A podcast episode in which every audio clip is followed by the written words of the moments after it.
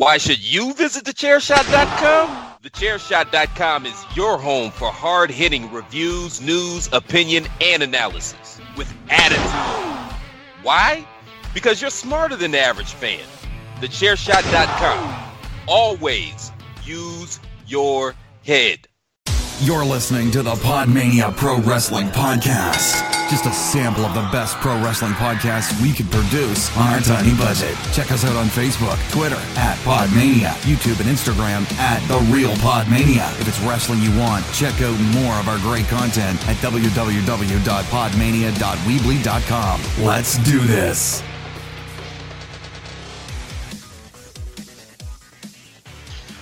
My name is Chris O'Brien, and I'm a bona fide G, and I love Tai Chi, and you can teach that. This right here, he's Rob Goodwin. I assume he's around five foot eight, and you can't teach that. and this right here is Garth Jackson, and he's a daddy, and you can't teach that. Bada boom! Only guys in the room. How you doing, guys? I'm all the better for that.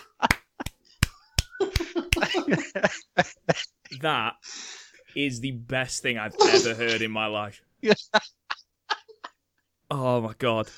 I'm glad it went better than last week. Oh my god. That's that's incredible. Have you got that written down as well? No, I just came up with it after the Road Dog one tanked. wow. That's that's pretty Doing impressive. you one every time. Oh god, don't Yay. tell him that. Oh Jesus. I want um, a rock one. Fine, no. Anyway, so hello, ladies and gentlemen. This is the Young Lion podcast. I am joined by, as I've already said, Matt. Matt? No, fuck, Rob. I, It started so well. I'm I'm nervous, but I've never done a three-person podcast before. I, I'm with Rob. Hello, Rob. I'm with Gaff. Now, Gaff, you're Hello. back. You're back in Japan. How does it feel? It feels good. It feels. It feels right, doesn't it? Yes, it does. Uh, it's uh, it's the right. Yeah. It's like Anyway. WrestleMania, but better. It's, like WrestleMania, but better in a packed Tokyo Dome, which is amazing. We're here to talk about Wrestle Kingdom, just early showrunner for show of the year. It always is, and it's going to be amazing. There's no news this week because God, we have two shows to talk about, and me and Rob are probably going to gush over half of this card. It's going be amazing. But we start, ladies and gentlemen, on the never open weight six man tag. Now, guys, what did you think about the loss of the New Japan Rumble? Um, I was looking forward to it. I I, love I, lo- I love a good battle royale, but you know, this was good. It was a it was a nice change up. it's an easy way to get a pop is for Rumble because like again I said I said this last time but like when Scott Norton came out I was just like oh my god it's Scott Norton of all people. Like Haku came out one year Captain New Japan. Um and because of it like Taichi wasn't on this card Jushin Thunder Liger wasn't on this card. Just like a lot of big names weren't on this card because of the loss of the Rumble. But to be fair this opening scramble was absolutely amazing. And I'll just ask you guys, what did you think of the scramble overall? Um, Rob, start with you. Um, I liked it. It was a nice way to open the show. It got everyone into it. Like me and you were texting each other. We watched it live, and we said like this was a great way to wake everyone up. I thought David Finlay looked great to get two roll ups straight away before he got absolutely flattened by Killer Elite Squad. I thought you know it's good to see that he's on the up and up. Hopefully he'll have a slightly better year than he's had.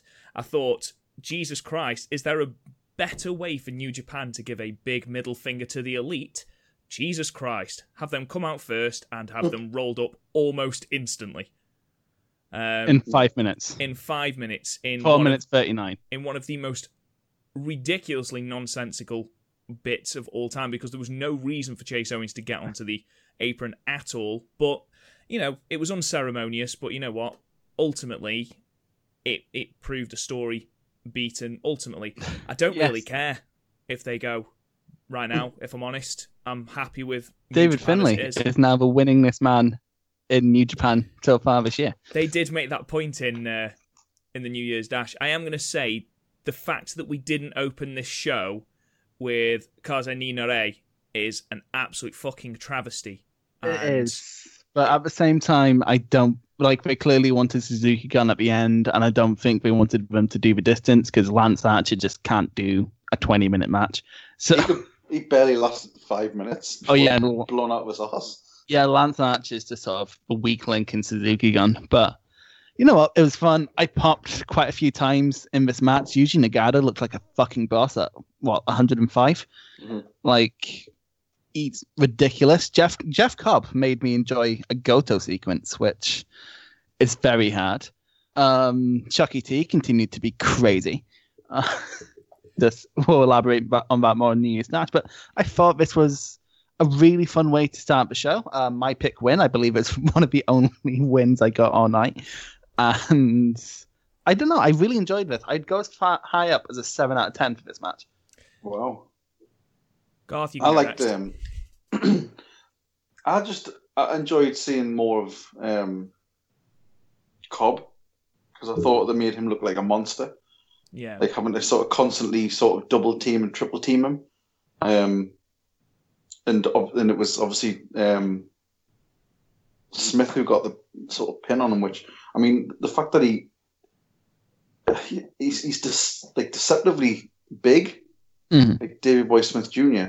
Because you look at like when he's next to Jeff Cobb, we're pretty much sort of same sort of size. I just I love big man versus big man. When I was watching that, I immediately thought I'd love to see Jeff Cobb versus Brian Cage.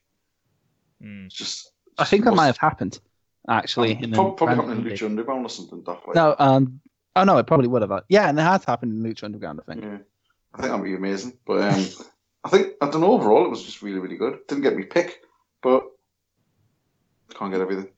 Yeah, um, Toru Yano and um, Taguchi were out the correct amount of bollocks in this match. Like Yeah. we didn't go over the top, but it was enough to get we laugh out of you. Just funny. Yeah, it was good. It was Yeah. the correct amount of comedy without going over the top. I was worried with Taguchi and Yano being in the same team. I was like, this is going to be ridiculous. But there was a moment where Yano is uh, he'd just been tagged in, and he turns around to Taguchi, and Taguchi attempts to try and give him tactics. And there's a bit where he just stands there and goes, "I do not understand what you are saying," and he gets speared by Lance Archer, which is quite cool. There's also a bit that I really enjoyed where Lance Archer does old school. And he seriously goes about Yeah. three quarters of the way across the ring on the top rope, and you can actually see Suzuki looking at him as though to go, "Fucking hell, that's quite impressive." Well done, And mate." then and then he tags um, Davey Boy in. I thought that was a great spot. That Like, good, um, like did Taker ever do that? Because if not, he missed a fucking opportunity. He really did. And then, of course, I really enjoyed, similar to you, Garth, how you like, you know, the two big men basically biffing the shit out of each other. Um, I really like the Suzuki and Makabe exchanges. You know, I just love two men Yeah. Oh, literally yes. beating the shit out of each other with forearms. It was just really enjoyable. That seemed to be like a running theme through the whole card. Welcome sort of- Japan.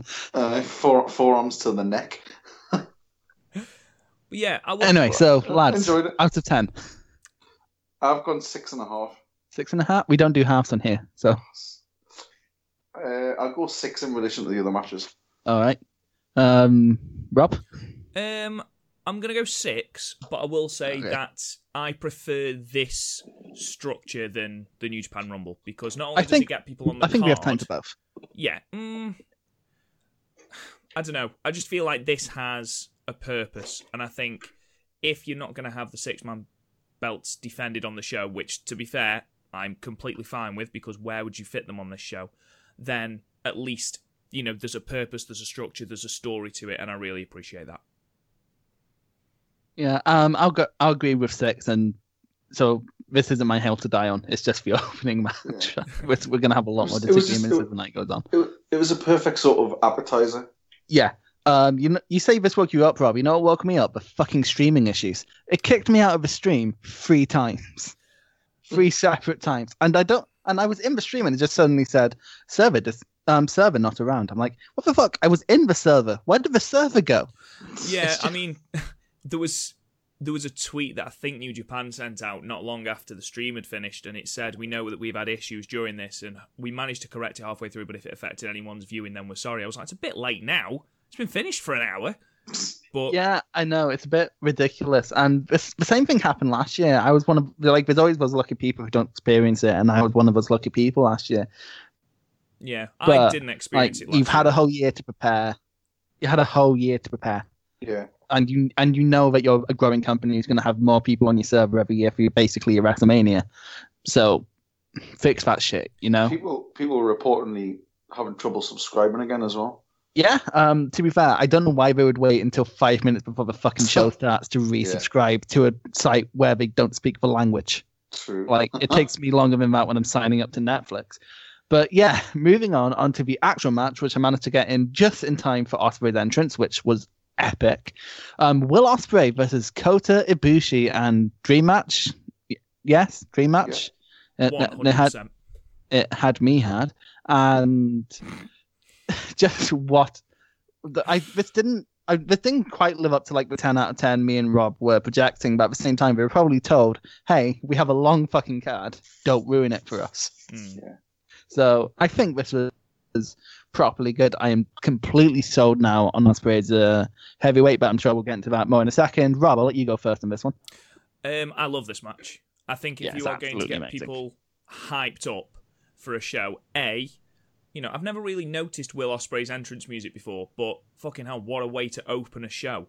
You know, his attire, Yeah. everything about him, and the fact, you know, he's added more heavyweight moves to his repertoire. He's actually striking more as opposed to just doing the, in inverted commas, flippy shit. You know, and to be honest, one of the people you don't want to get engaged in a striking fight with is Kota Ibushi but he held his own. He looked good. Um, there was a bit at the end, which obviously we'll talk about when we get there. But overall, really, really, really good match. There was just enough flippy shit for you to think, do you know what? This is still a Will Ospreay match, but it's got me very, very, very excited for you know what is inevitably going to be Will Ospreay in the G1.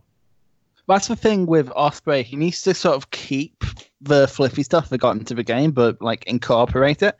Like do flippy shit that looks effective, not just flippy shit for the sake of flippy shit. But uh, um, basically, did do what he did with Jimmy Havoc, and he's fine. Anyway, Gaff, what did you think? I I really enjoyed it. I mean, this was one of the ones I was looking forward to most.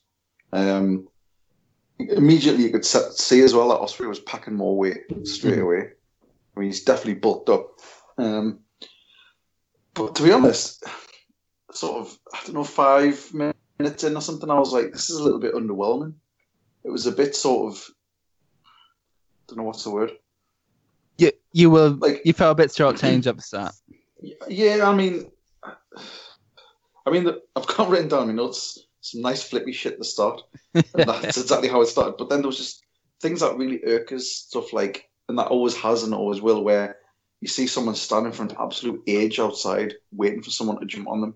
hmm And in a match like this, you expect it to be a bit more sort of, sort of hit, hit, hit. Not Yeah, there was a lot of downtime. I was surprised by, but Yeah. like I, I think they were trying to go for a more heavyweight style where they build up to that stuff, and it Yeah. built up to an because quite frankly, I'm a subscriber to a match that match quality doesn't matter until the last um to the last stretch, and the last stretch in this was just defi- amazing. I mean, honestly, till until he changes that thing, I fucking hate the cheeky Nando's the kick thing. He needs to change honestly, that name. that it's it's from that point where it started getting good where he did that. Mm. Um, sort of where he, it, like sort of Ibushi sort of counted the Stormbreaker into like the Hurricanrana. Like that was amazing. That's when I sort of sat up and thought, right, that's it now. It's they're off. From there, I mean, when Ibushi hit his nose on the post, Oh, that was brutal. that was legit. Sort of looked like sort of smashed his nose in. It, Piss it did. He, he got a concussion. Um, I don't think it was from that, but I think it was from that fucking That strike. fucking strike from behind. That, I that know. absolutely awful. Um, like um that was a bomb AA level audible Yeah. gasp from me. Like if he called that the bomb bomb AA forearm or whatever, I don't think anyone would complain. It's horrible. The but then you had the yeah, obviously try to recreate that flip sort of um, bit as well, where he sort of flipped him from the rope hmm and Ospreay landed on his feet, and they tried that camera shot again. I, I Didn't don't think it was quite good, but I mean it was still a good spot. they Really sort of good. gave that away. That's a build up thing Yeah. if you're gonna do it, and they already did it. So I don't know why you tried to replicate it. The crowd loved it. The crowd Oh, was but- banging into it. Oh, the crowd lo- loudest Wrestle Kingdoms I've ever watched, Yeah. and and especially to start it, this was probably the hottest way you could possibly start this show. It was, And it was definitely sort of it was one that sort of like sort of did a slow rise and then it just sort of petered out and you were just at the end of it you were a bit sort of knackered watching it. Yeah, in a um, in a good way. Yeah, in a. I think they will headline at some point again this year on one of the say a destruction show or maybe like maybe at Dontaku or something, and I think that would be a better match. But I think this is a great first match considering these two have only ever wrestled in tags before. So I don't- I- definitely see you can definitely see Ospreay making the step up. yeah, he's definitely he's changed his style enough for it to for me to be sold on it. Um, so what would you give this lads? Nine out of ten? I'll give it eight, Eight? Eight out of ten. Rob? Um, I'd give it eight, and Eight. I'd give it eight because, well, a it had one of my favourite um, little sort of what's the word I'm looking for? Little passages uh, of the entire show where they were just reversing power bombs, and it was just brilliant. And then you got Ospreay trapping Ibushi in that tree of woe and literally just stomping on his face. Um, which is good because obviously uh, people have said is Ospreay vicious enough or savage enough to to make the jump to heavyweight, and I think here he showed that he has. Also, this year, 2018, has seen the most never openweight championship title changes with six, and almost all of them have included Goto. Goto. Six title changes in one year Mm. and it changed hands five times in 2016. It's also changed hands at the, each of the last four, five now Wrestle Kingdoms. Can you even name the other three runners this year? Uh, yeah, I can, but Okay, go for it. okay. So we had Goto, Yes. uh, we had Ibushi, we yeah. had Suzuki, who Yes. it going into Wrestle Kingdom 12. Um, we had Jeff, Co- uh, sorry, not Jeff Cobb. We had Michael Elgin, Yeah. and that's it, isn't it? Nope. Is there one more? I'll hurt you, Rob. I'll fucking hurt you. I don't understand that. I think I've no, I've said every, I've said everyone. You, you, you, you dick. oh, Taichi had it, didn't he? Of course. Yeah, God. This is sacrilege. You had a fucking better reign than um, Elgin did. Come on.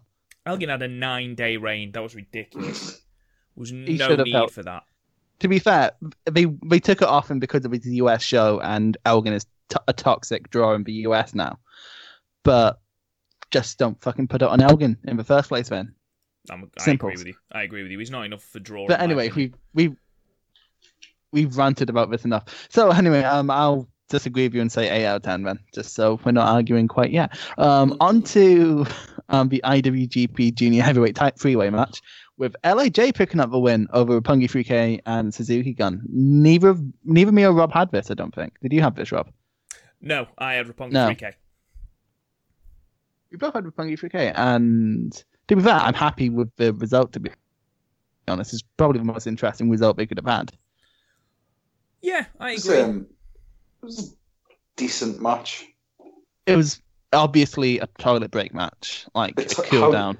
Especially, I mean, how do you follow what came before it as well? Exactly. Anything put in this match was a death zone, and if any cat match on this card could be a death zone, it was this one. So Um, I mean, I agree with both. This went six minutes and fifty-one seconds, Yes. which, when you consider that the Ospreay and Ibushi match was eighteen minutes and 12, 18 minutes and twelve seconds, and this was, you know, thirteen. sorry, all right, thirteen, dickhead. God. Mhm. Um, I mean, there's there's very little, despite the quality that you've got in the ring, because every single person in that ring, with the possible exception of Kanemaru, but that's simply because he's getting on in age, you know, can go Yeah. in that match. If you're only giving them seven minutes or under seven minutes, there's only a, a handful of things that they can do. Um, we The got thing is, with this match, each team has an obvious star. oh yeah, definitely, definitely. I love Um, the uh, Tagagi. um, Shingo. Yeah, I like him. He's great. Um, he actually um, figures are in for that. He was responsible for a rise in um, attendance the tour after he joined LIJ. Brilliant. So Yeah, absolutely. I just thought he's he just had this sort of I don't know, like a meanness to him. he Um, is amazing. I went back and watched some of his Dragon Gate stuff. It's fucking amazing. Uh, but the problem really is, um, oh, well, actually, no problem. I don't know what I'm saying. Problem. What made me really excited is Shingo versus Yo. No, Yo, Show. Fuck. Uh, Shingo versus Show. show. Just whoa, fuck. There's Oh, too the- many things. There's like too brute- many O's. The brutal, the brutal. Yeah, brutal like Shink. He has a clothesline from hell. yeah. He does, and they previewed it very, very, you know, very, very briefly. The showdown between Tagagi and sorry, Tagaki or Shingo. Let's just go on Shingo. Shingo and Show, but Yeah, ultimately Shingo absolutely squashed him because not Yeah. only was it Show who ended up taking the pin, it was Show who was part of the double um, pumping bomber, and then it was him that took Mhm. another one and then took Last of the Dragon. So, you know, it was a gr- it was a good match and it was good for what it was there for. Um, I felt really sorry for Suzuki Gun, who at the point of Wrestle Kingdom were 44 days away from becoming the longest reigning junior heavyweight tag team champions, and they've had such an In fairness, underrated reign. not. it was. We did have a. So, it was a solid reign, and we didn't exactly have the best um competition, with the exception of Roppongi 3K, because I think one of the other challenges they had was um Jushin Liger and Tiger Mask. Yes, it was. and they don't work well together because we're not a fucking tag team. We're just two legends who wear a mask. Yeah, and but you know what? Irrelevant of the competition, I think they've done a decent job. I think their reign ended up at 304 days, Mhm. which is you know really really impressive. it's the longest reign in the past five years. That's right. Yeah. Um, Shingo was. Thing is, it was fucking the longest reign in the last five years at Dominion when they had held it for three months. So Yeah, yeah. Um, do we all agree? I'm Well, no. Let's ma- say, how long Um, do we think before Shingo becomes a heavyweight? he's going to have at least one better Super Juniors, and like, there's no room for him in the heavyweights right now. They need someone like Shingo in the juniors. He looks like a monster. He does. Does he look? I I think I had dreams about him when I was a kid. I mean, he, he looks like bloody uh, Nakamura, like on juice. he does. like a steroid infused Nakamura. Yeah. I think my my favorite bit was there was a bit where everyone was in the ring and Shingo was in the middle. And you know when you go onto a playground and you see that one kid who's like 3 years older than everyone else that's playing football with the little kids? That was what it looked like. yeah. Um What it looked like to me was when like Viscera was in the middle of the Royal Rumble. yes, it did what, humping Matt Hardy into oblivion. Um unbelievably would- oh god. That would be amazing. That was That would be I would pay for that. I would pay a subscription to New Japan World just for Shingo humping Matt Hardy. But Can we just say as well, show deadlift German suplexing both Shingo and Kanemaru at the same time? Fucking fair Oh. play. yeah, absolutely. Show is a fucking beast. I cannot wait for Best of Super Juniors because he's just the best. He's the most underrated singles guy in the Juniors right now. He's an obvious star. Yeah, yeah, definitely. Um, I'm thinking six out of ten for this match, like slightly above average, but Yeah. only had six minutes. Same. Yep, same. Rob. No, I agree. Great. Next up, we have Tomohiro Ishii versus Zack Sabre Jr. And first of all, um, Chris Roberts was in this match. This was much more shocking the first time I revealed this to you guys, but uh, he was the number five most trending person in the UK um, on Twitter because people were just so excited to see him. Which, to be fair, is great because normally when I see him, he's getting booed. Um, so Is he like? Is he like a character ref? Is he like a? he was in progress. He was their main ref, and um, I think he made a bad call in a Havoc versus Ospreay match, and people have just booed him ever since. Um, he's effectively known by the um, Progress match um, faithful as Cheeseboard Wanker. Um, and every time they'd ask him what his favorite cheese was, he'd change his answer to something less posh, so he'd stop getting called cheese balls Wanker, and it didn't work. Um, but also, um, the Rev Pro heavyweight title. What do we think, guys? I like it. It's alright. I don't like it. I know you It's don't. belt. I know you don't. I know we went over this about ten minutes ago, um, Why don't you like it, Chris? because it looks like a Ring of Honor title, but smaller and for a shit promotion. Okay, right. You've st- got to stop hating on Rev Pro. You have It's got very- to stop hating on They Rev Pro. jobbed out Walter to fucking Kojima. Admittedly, that's not great. No, it doesn't make them look great. No, and they pretended um, that Strong Style Evolved was a New Japan show, and it was really just a Rev Pro show. They had to trick people to go see them. Um, so Yeah, Not fair ma- enough. not massive on them, not massive on them. But anyway, this match was great. Uh, um, I've just heard Garth's opinion. So Rob, what's your opinion on it? yeah, sorry, Garth. I'm going to say mine, and then you can repeat what you said the first time before my internet cut out. That's Um, fine. Do you know what? I, I thoroughly enjoyed this match. You put Zack Sabre Jr. and Tomohiro Ishii into a ring, and it's not. It's never going to be bad, is it? Um, No. You know, It never has. Exactly. I mean, it lasted just under 12 minutes, 11 minutes, 37 seconds, and they told such a great story in that time.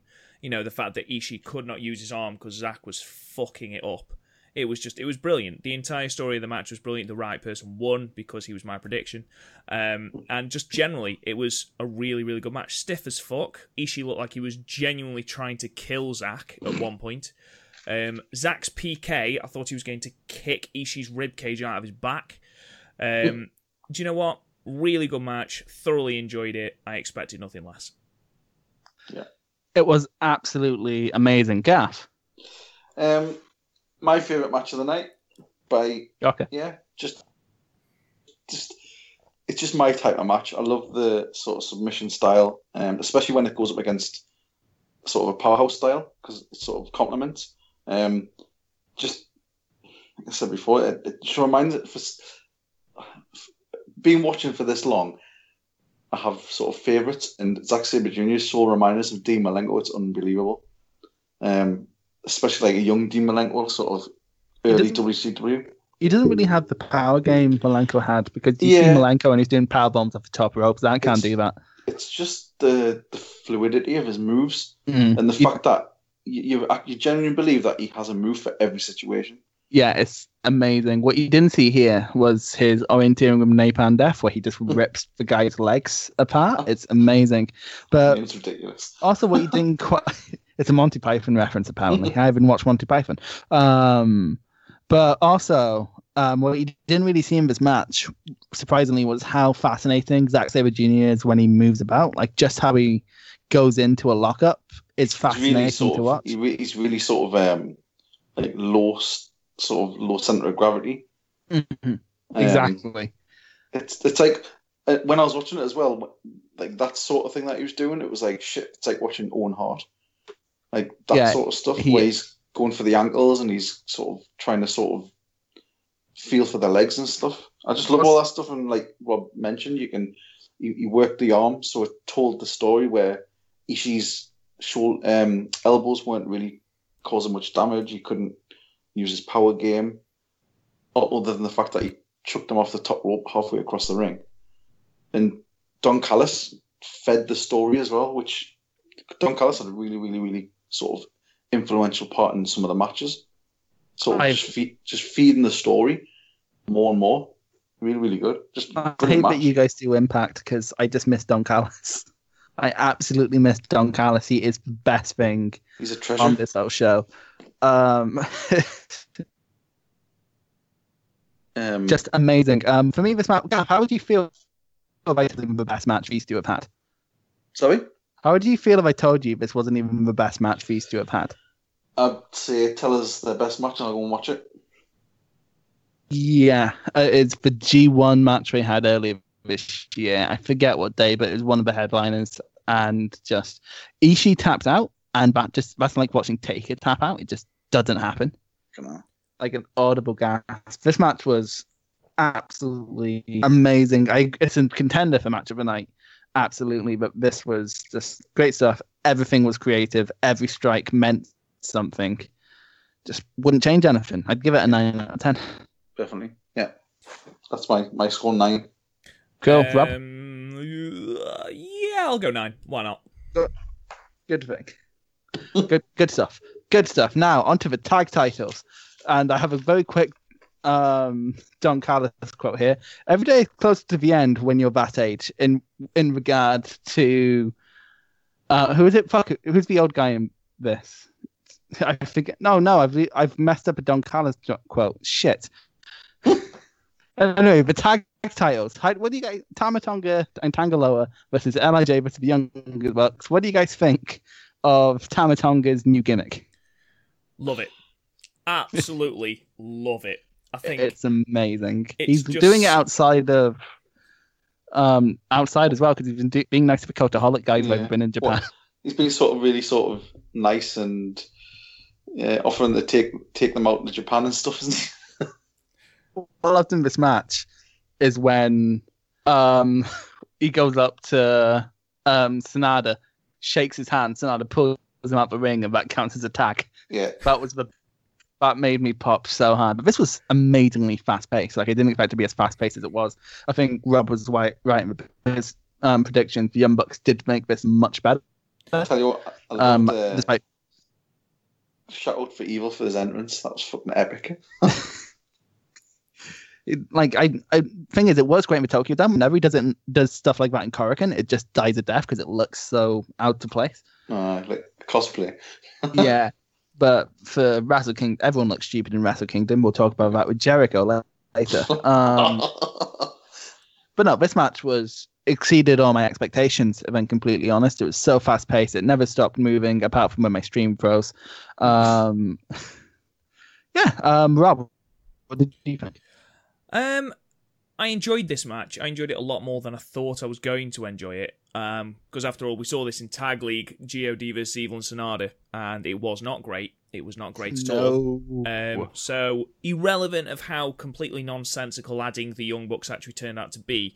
Do you know what? It worked. It was a lot better. It was a lot more fast paced. There was a lot more story beats, and they did so much in quite a short amount of time. A couple of things that I enjoyed. A, the Guerrillas of Destiny Power Rangers gear, which was fucking terrible, um, and just just the worst, just the worst. Uh, a Are you sure that was meant to be Power Rangers? uh, well, it probably wasn't meant to be Power Rangers, but it was beaten. Could be in the- Rider. Ah, okay. Well, in which case, Jado's is still worse. Jado's was fucking atrocious. What he was supposed What to be, I've got no idea. Oh, that's what the Don Callis quote was about. Every day is closer to the end when you're that age. Oh, I should really put, make my notes more detailed. You really Um, should. You really should.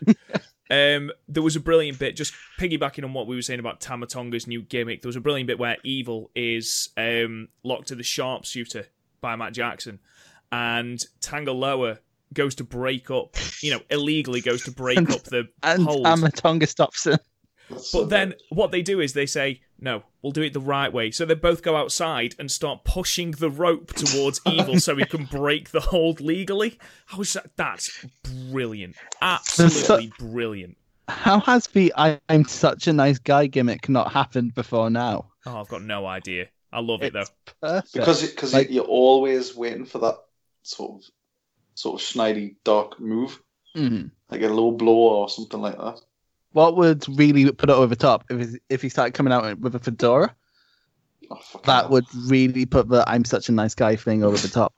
he just starts going to stardom and low key starts hitting on all the wrestlers. It would be amazing. I'm just I'm just describing like my ideal heel here, who Um, I'd most want to see beat up. Very, very quickly, did you both notice how absolutely silent the Tokyo Dome were when the Young Bucks came out? Yeah, I did. Uh, I've not. I wrote that down actually. Bearing in mind the Um, Young Bucks, you know, yes, I admitted. Just before we start with this, because you know we're moving into wrestlers that contain the elite now. I am just going to say I don't have a problem with all elite wrestling. I think it's going to be a great promotion. I think it's going to be great for wrestlers. But did they have to announce all this stuff about it? You know, Before. three days before Yeah. Wrestle Kingdom, a company that ultimately helped them create All In and All Elite Wrestling. Did they have Hmm. to announce it then? Why didn't they just say, look, we've got Double or Nothing coming up, join us on the 8th? Because for me, at least, I knew for a fact that the Bucks weren't ta- winning. I knew that the Bucks were Yeah. in to take the pin, which they did. I knew Cody wasn't winning. Spoilers if you haven't seen or you know seen Wrestle Kingdom, but if you haven't seen Wrestle Kingdom, why are you listening to our review? imagine if they were just listening along, just watching a match and going right for our review. you know, amazing. l- to a lesser extent, you know, I did think Kenny Omega's not winning either, and that sort of thought made me think, well, why do that? Why it's Yeah. it seemed quite disrespectful, really. I don't think they care. Like at the end of it, appa- apparently there's going to be talks um, between All Elite Wrestling, Ring of Honor, and New Japan in the coming days for a partnership.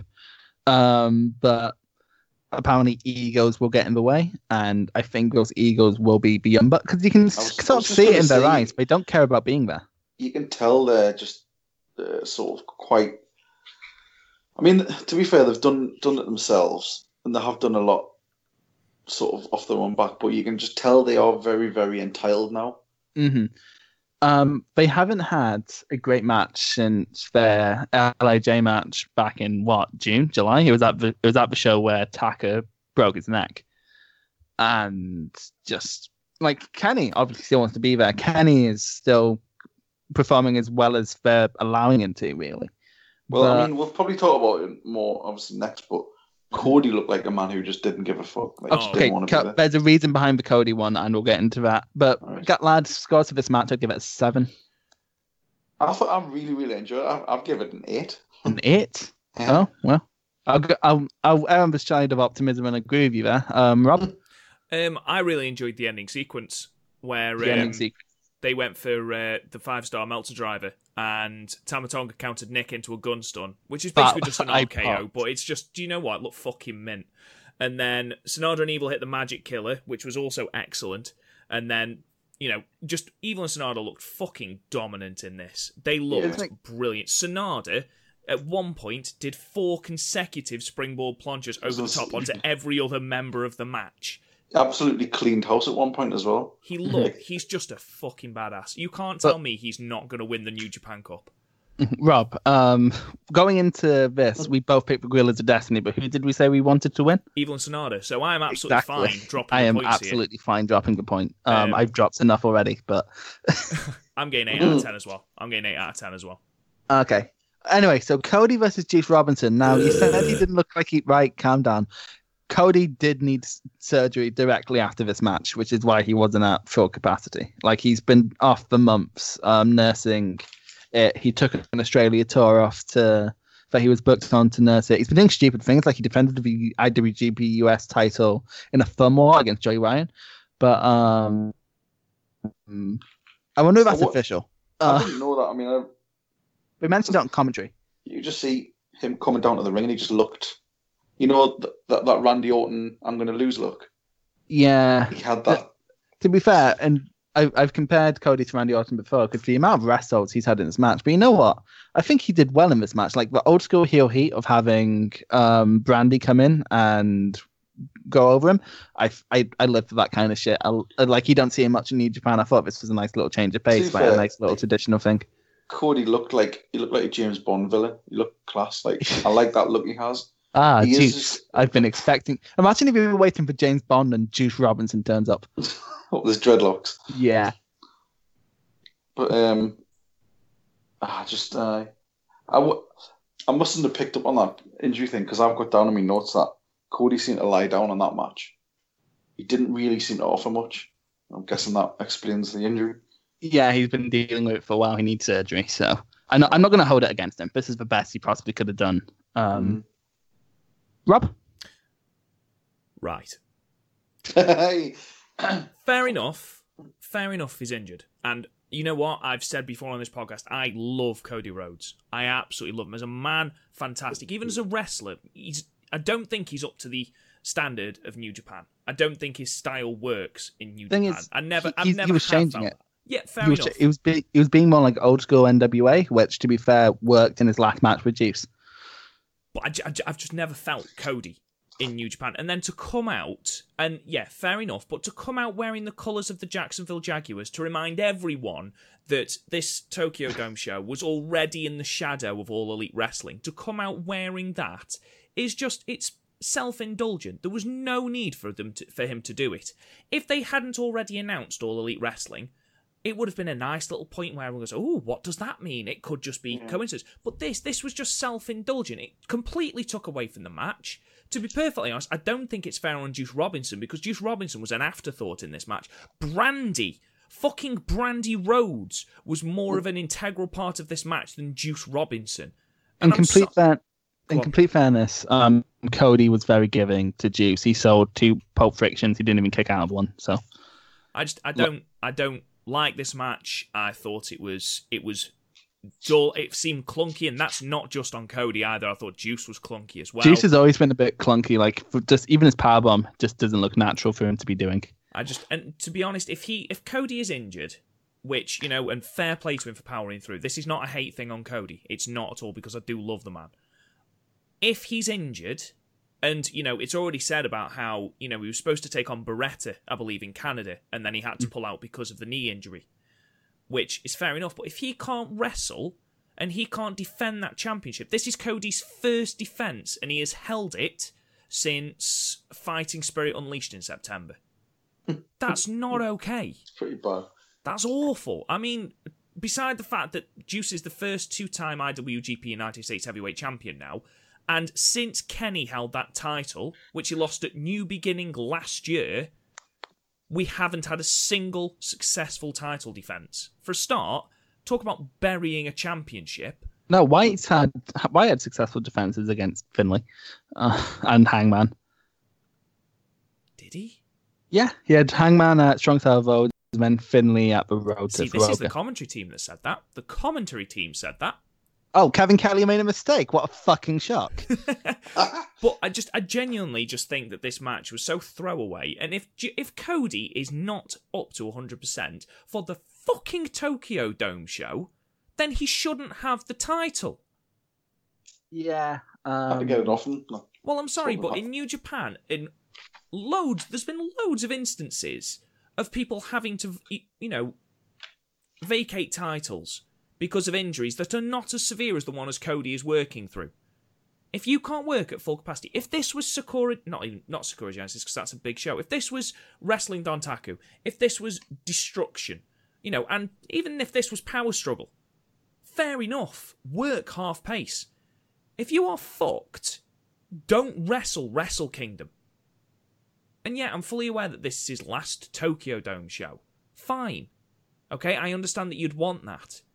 But I'm sorry, no. Not if it's for a title, not if it's for a show, not if it's at the detriment to the enjoyment of things, of people who are watching this match. And I'm going to completely disagree with you, Chris. I Score. hated the Brandi involvement. Absolutely fucking hated it, it. it was it was a change of pace. It got heel heat. It did its job. I don't think it was the worst thing. It's like it's not like we're doing this every match. They did it to as a big thing at the Tokyo Dome. Brandi involvement is rarely over the top, so I think having it being over the top for a change to try and help Cody win at the biggest show of the year made sense. I, I just don't I don't hate it as much as you did. I agree this is definitely the worst match on the card. Can I just say as well, you say about the Brandi involvement, she did the exact same thing at Final Battle. I don't watch Ring of Honor, Rob. I like good wrestling. Well, I know, Um, but if you're gonna if you're gonna do it in a promotion that is also got a working partnership with the promotion you're wrestling in, don't do it again. I Ref guess. should let her take the bump. Just I'm oh, sorry, and I just it's actually agree. it's actually quite funny. At, um, uh, the the main event of one of the Ring of Honor shows I went to was um, Hangman and Cody versus the Briscoes, and um, Bris- Jay, um, Brandi tried to get involved. Jay Briscoe get her turned around and someone just shouted, "Yes, get her out!" It was fucking hilarious. Wow. But um, oh, the Scottish crowd did not like Brandi Rhodes, but I I thought this was fine. I'd I'd give it a five. Yeah, five. Yeah. Rob. Fine. like it wasn't an objectively horrible match. So Compared Anyway. to the rest of them, yes, it was. yeah, compared to the rest of them, but it's sort of like if you threw probably the best match from WrestleMania this year, and actually no, that's not fair. If you threw like the Fatal Four Way from Wrestle, that, that was also bad. I'm not coming up with good analogies. Anyway, Mhm. moving on to Kushida versus Ishimori. Before we get on to this, um, what did you guys think of the commentary team for um this show? Loved it. Don Callis, the hero. Don Callis is a hero. Um, I love the translator they have. I think he's called Chris. The the English guy they had on was pretty terrible. Um, I don't think no. That's the thing. He was he he was a good analyst. He was a good. He was He, he, he was good with his history. Like he did his job well. Kevin Kelly, Yeah. on the other hand, ruined the end of some matches for me, and I'll get into that later on. But he, he, he I, I get he needs a gimmick, but like he needs to stop half his gimmicks, like shouting finisher moves for the duration Yeah. of a free count. No, like, and he hasn't always done this. This is something he started doing this year. Just stop, Kevin. I just love it how um, if you if you watch some of it, you can see um, Don Callis in the background, sort of he's standing up sometimes because he's so Yeah. into it. What what I love is like how big Don Callis and Kevin Kelly are next to the tiny fucking English guy. Yeah, anyway, on to the next match, um, which I think me and Rob already know we have disagreements on. It's Kushida versus Ishimori. And I fucking love this match. I thought it was fast, a fast-paced junior match, like rivaling the best of block action. I should stress block action in the Super Juniors this year. I just thought it was nice, fast-paced, great back and forth. Garth, what did you think?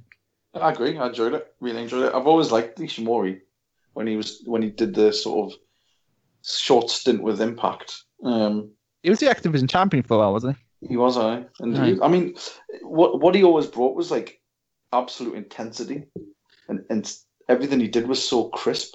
Yeah, he Like- never botches. I've never seen the man botch. He just looks so like on the button all the time. Like sort of everything he does is. I've seen the man work in a match, a six man with Torriano, and he didn't botch. So, like, I just- he's just so great. He's so precise. He has the best 450 in the business. And uh, that that that entrance with uh, Kushida, that kid with a mask, Oh no, I, terrifying. I I forgot about that. It was it, it, otherwise it would haunt my fucking nightmares. Uh, That was fucking. Ter- I was watching it and I was like, "Hang on a minute, what the fuck is that?" see, it's then just I was- as, as Rambo's point, I was like, okay, I'm fully woken up. Oh no, there was a tiny child. What is But- going on? It looked so real. It looked so good, but so bad. It's an then Doc- valley thing, definitely. Yeah. And then Doc Brown comes in, like, "Oh right, I get it." Oh, fucking Taguchi does this shit every year with Kushida, and it's amazing. But no, I, just really enjoyed it. There was a, there was um, a really good sort of sort of period where they were countering everything, and Mhm. um, Ishimori was putting them in the substitutions, and then they were back back and forth. Um, and I, I just love that uh, that sliding sliding German that Ishimori does through the rope. People have started stealing that, and none of them can do it as well as he does. I've, I saw somebody on one of the Impact shows do it. I'm sure I did. Johnny. Um, Is it? Yeah. That's right. I. Um, at the Discovery show I went to, Sammy Jane, who's their women's champion, has started doing it, and it's just it doesn't look as good. And she did it on Chris Wolf, who's capable. So It's a, good- I mean, it's a really good spot, but yeah, that was really good. But no one, if no one else should be doing it. overall, we just really enjoyed it. Re- really enjoyable match. Rob, you said you felt a bit underwhelmed by this in the chat as it was happening. Yeah, and that's that's the key thing. I didn't not enjoy it. I felt underwhelmed. I felt that were you expecting, Taka um, Ishimori?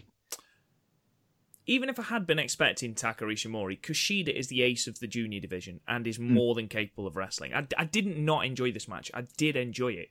I just felt Hmm. that just as they were hitting their stride, it was cut short. You know, the stuff with the submissions at the start was excellent. You know, the fact that Kushida went to the Back to the Future too soon and is immediately trapped in the yes lock. I am going to call it the yes lock, not the LeBell lock, but even so. Um, you know, the bit with I just I felt like just as we were getting to you know the sliding German and things really began to pick up, it was the end of the match. It I felt rushed, and I felt Oh. I've just smacked my microphone. I felt shortchanged a little bit.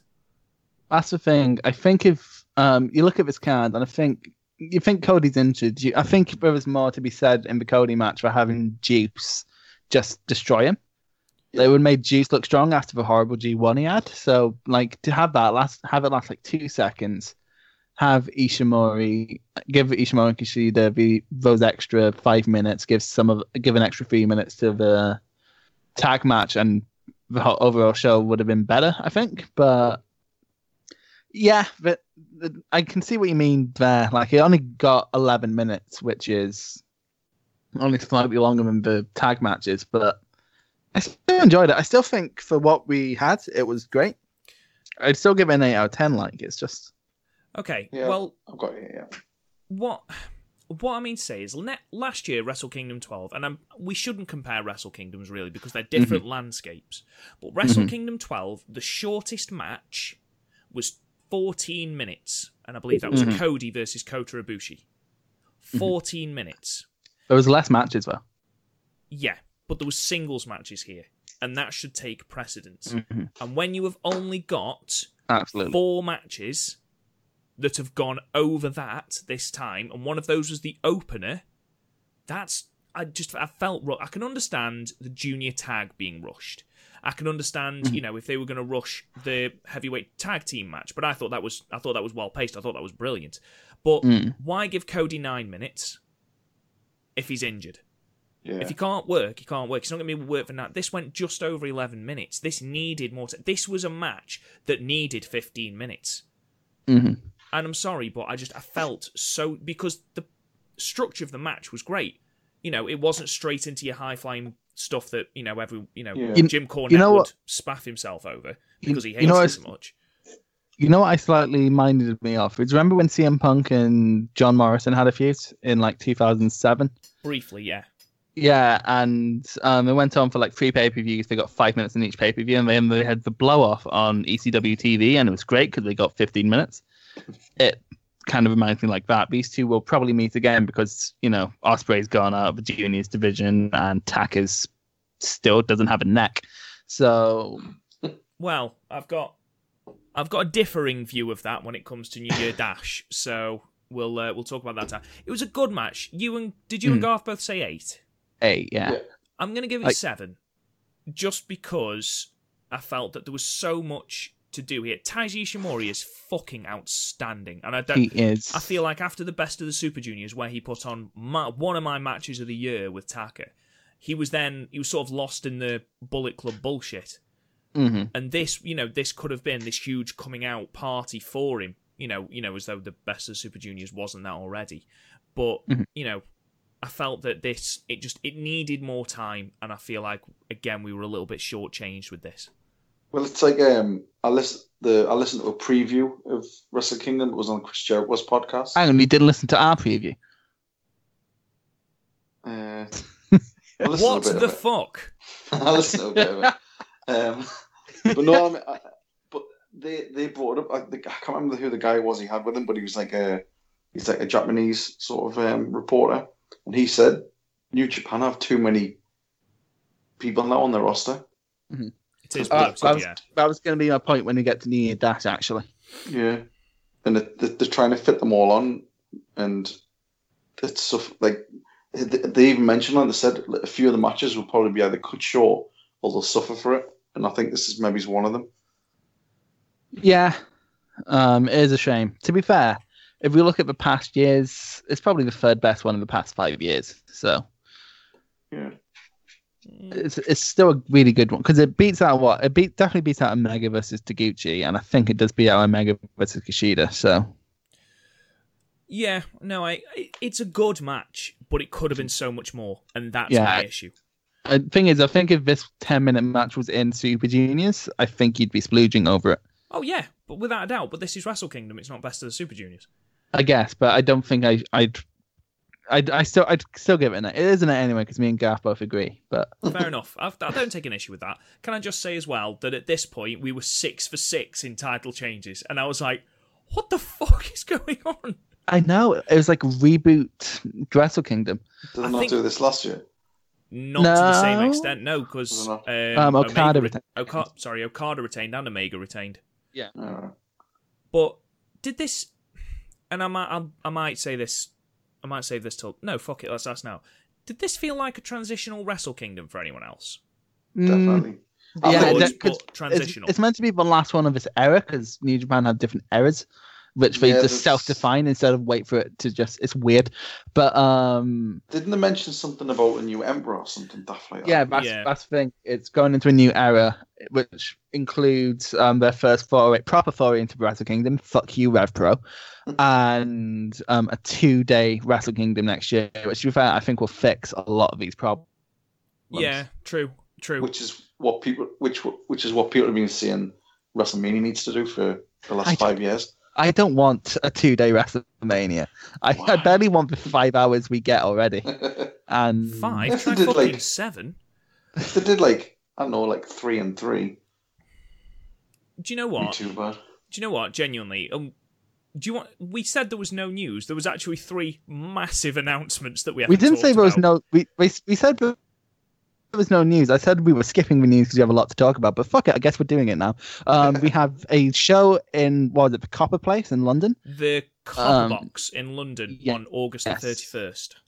which should be hype. I might go, but it's a very long fucking trip. It's Um, worth going to London for, though. I'm, I mean, like you're closer to London than I. I am. Yeah, I'm Uh, two hours away, to be fair. Yeah, I'm about. I'm about fucking eight hours away, Rob.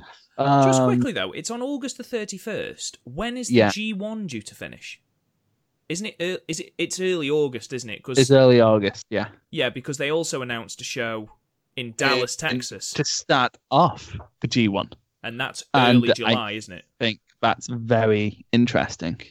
The fact that we're starting the G1 in um, America, I think it would be great to see because like matches of that caliber with an American crowd. Different crowd. If the American crowd isn't, if the American crowd isn't cunty, it will be great. Unfortunately, it's an American crowd, so it will probably be cunty. Um, What will be Nothing against- hilarious is what will be hilarious is if they open the G1 with the same matches or the same caliber of matches they opened this year's Hogan G1 with Makabe versus Yoshihashi. to headline.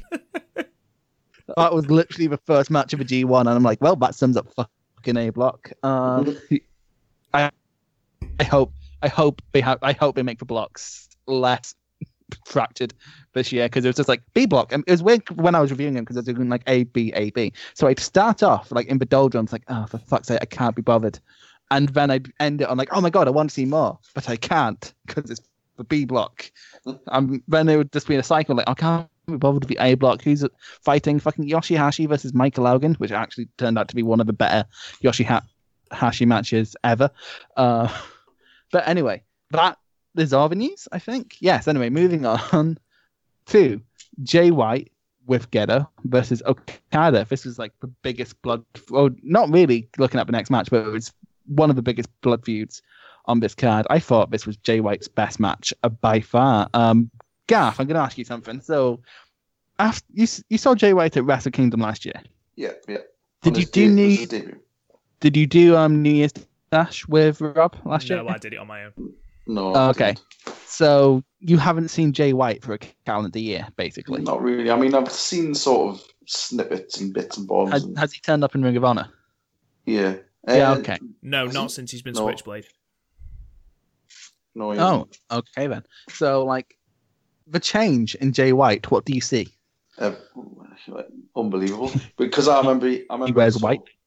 I remember reviewing last year, thinking Who's this this is his debut, and this is too much too soon hmm by far because he just didn't. He looked like a rabbit in headlights. hmm Um, but this was like character work, amazing, like phenomenal. He has been doing amazing stuff. Like when he was feuding with Tanahashi, um, he started wearing Okada colors just to annoy Ta- Tana. It, it was amazing. just Um, uh, every, uh, he's really sort of believable as the character. You know what I mean? Like he's an enti- he's an entitled emo kid essentially, Yeah, but he's an oh, yeah. entitled. And Gedo is the weird dad who just keeps his head bandana down. It's so but- so silly, and I love how um like Don Callis like really had it in for Gedo as well, all the way Don through. Callis is like, yes, get Gedo. It's the one time he ever roots for Okada. But yeah, I enjoyed Okada clearing house at the beginning, so Jay White can get shit at the end. I loved the fact that the ending sort of came out of nowhere and sort of the back and forth um, trading finishes and just out of nowhere the switchblade, the Blade Runner for the win. I thought that was great. Let's not forget Okada's pants. Oh right, yeah. Big big pop of the night. Oh, I actually, I was so happy. It was fucking ridiculous. I've never heard a crowd pop for pants. No, but seriously, but he does not suit trousers. like, in Rob actually said on the last podcast, what he needs to do is go back to the Rainmaker gimmick and stop wearing the trousers, and he did both on this show. He just So, went all like- in. Uh, Okada's Um, back, baby. I loved it. Yeah, I really enjoyed it. Um, I mean, there wasn't.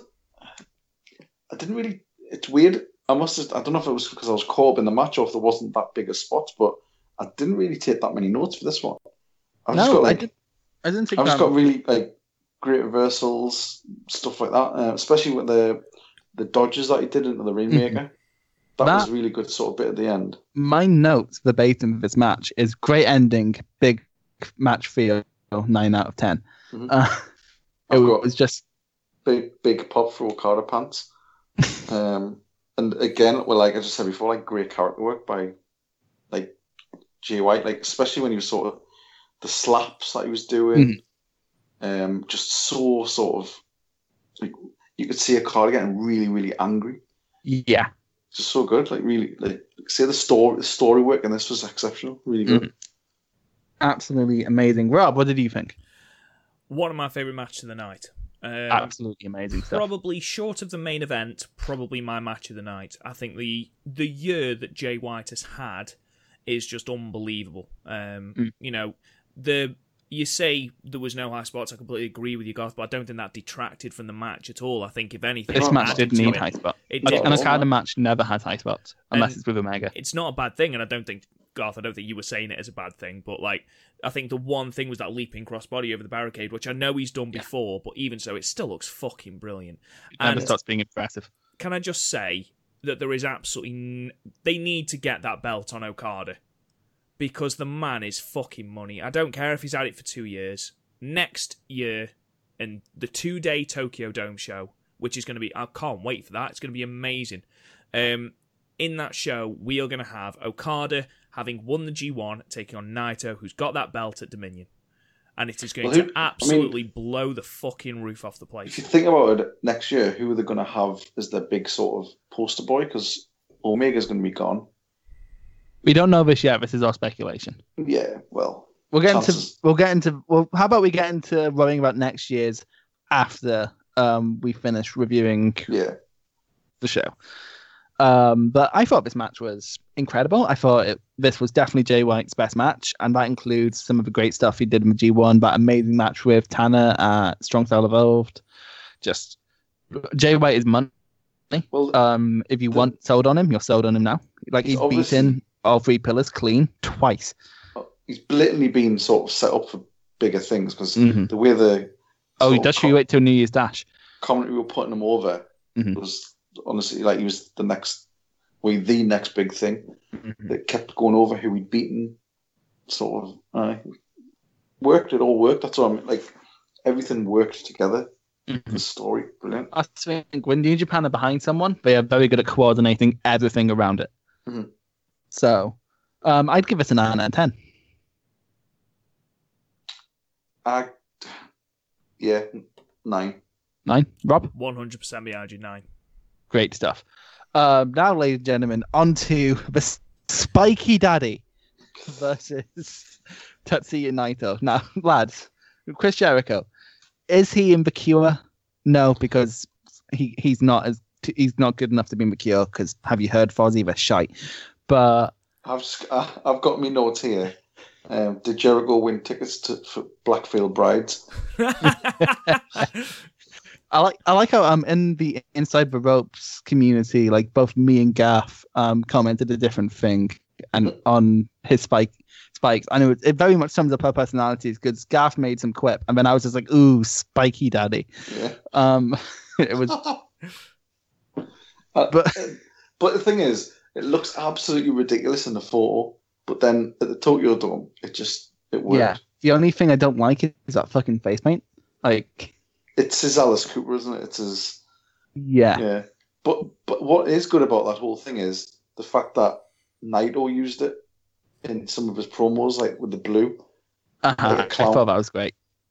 Naito was just like um on the Jericho sort of thingy. They said if if Naito had a translator, or if he said if there was a way that everything he said was translated to English, he said he would be the top top promo in any Mhm. promo because he said Like- he's so good. whenever you see it, whenever I see it subtitled, even I'm getting in, getting into it. But um, can I say something very quickly that might make both of you hate me? on. This is the first time when I've been watching wrestling where Chris Jericho has had long hair. Huh? Yeah, he he could because he came back with short hair in 2007 after I started watching. He had long hair last year. Oh, right, I forgot about that. But like this run has been the first time I've seen Okay. Jericho with long hair while I've been watching wrestling. It's weird when I see him with the short hair because I just remember him with the proper long hair, like the Lion Tamer hair. Jericho's You see- ability to reinvent himself is mind-boggling. When Oh, you look at absolute- the gimmicks that he has gone through, and Like you know, even with this current crazy guy gimmick, he's kept his hair sort of unbrushed and unkept mm-hmm. just to feed into the looking crazy thing. Yeah. Yeah. And he's not had a less than eight out of ten performance since he's been in New Japan. Well, Like, because I'm if we gonna- quickly recap, he had Jericho last year, who was which was amazing. Then mean Naito, which was yeah. The who did I say? You said Jericho.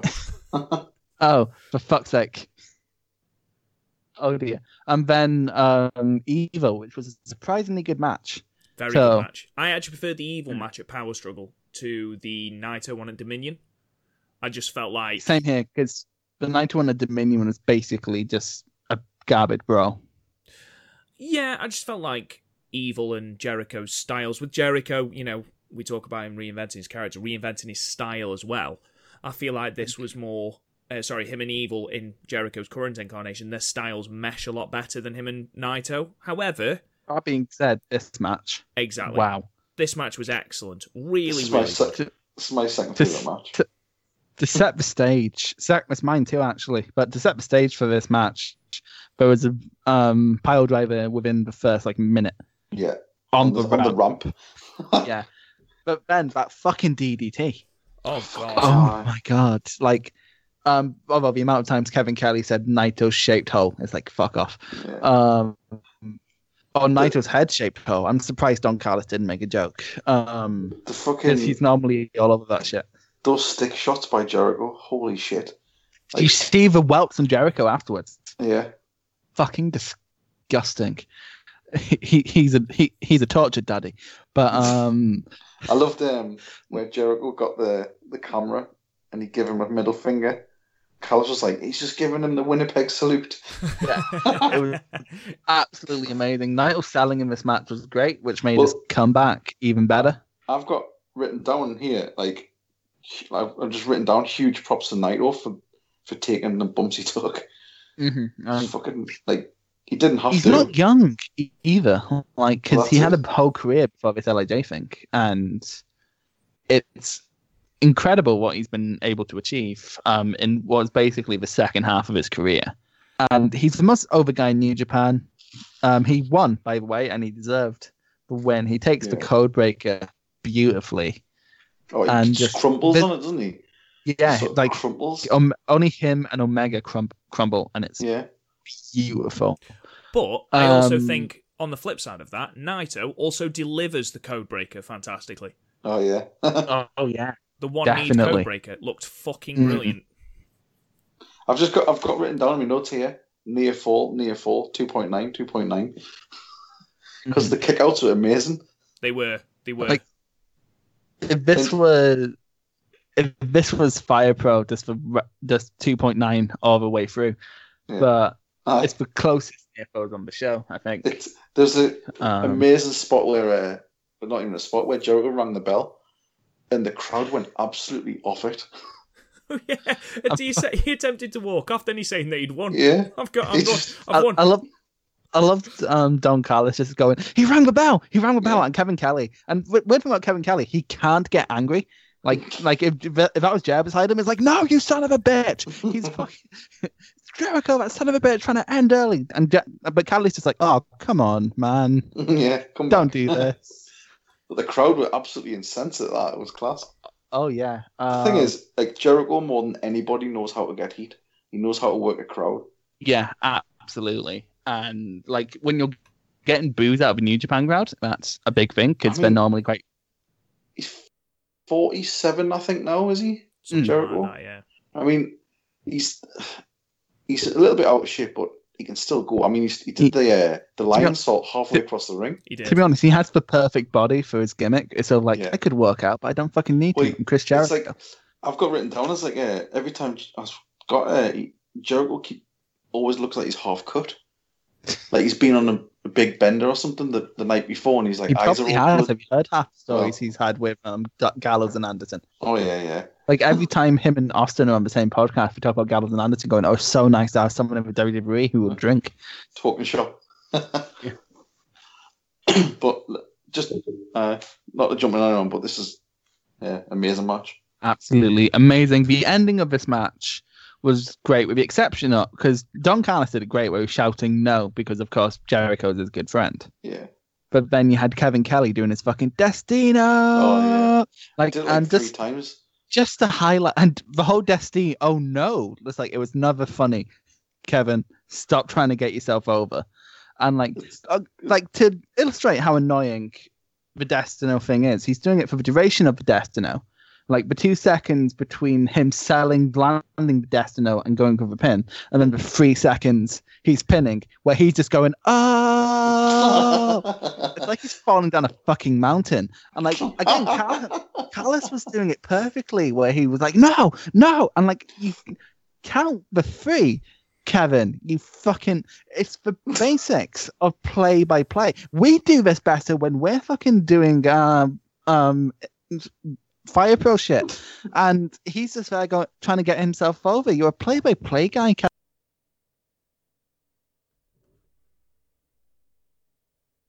And unfortunately, it's for my favorite promotion. I fucking hate Kevin Kelly. I'm sorry, Gav. This happens at least once a podcast. It's okay. Um, Go for it. I fucking hate him. Like, no joke. I'm um, Chris, the um translator, he would be a better play-by-play guy than fucking Hmm. Kevin Kelly. Because he does, he isn't overbearing.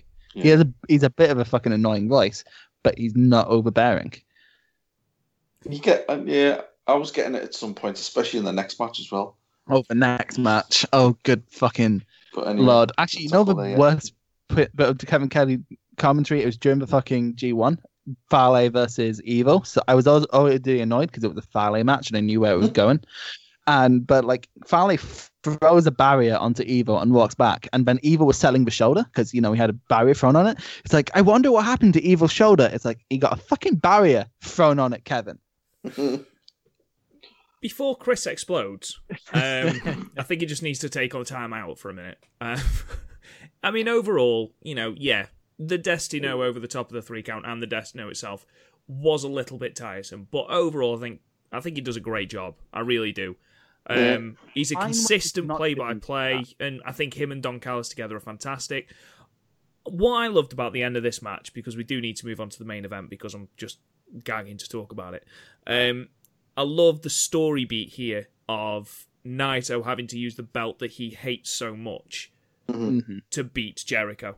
And I love That the fact as well that after he'd hit Jericho with the belt, after that beautiful bit of camera work where Naito's just staring longingly at the belt, Mm-hmm. hits Jericho with it, then absolutely launches it into the stratosphere Yeah. out of the ring. It's like over his shoulder. Like, because the only thing Naito wants from that belt is the extra money. He does not care about that belt. He sees that belt from Wrestle Kingdom 8 as the catalyst for him not being in the main event. One of my So- favorite things about um, Naito, and this was before I started watching New Japan properly. Um, It was a, like a, a skit, and Naito because he like when he had the they had to have it re um, sort of redone because of the amount Re-levered, of abu- yeah. That's the one because he just abused it that much. But there was there was a like a video on Twitter, and it was him trying to exchange it at a KFC. so like, I've got no money, but I've got this. Will you accept this and just give me a KFC? It was brilliant. It was just really, really made me laugh. Uh, but overall, I'd give it nine out of ten. This match. Nine out of ten, definitely. Yeah, it's my nine. second favorite match of the night. Uh, it was surprising actually because Rob, Rob will attest. I was not looking forward to this match after the Dominion match. I was like, eh.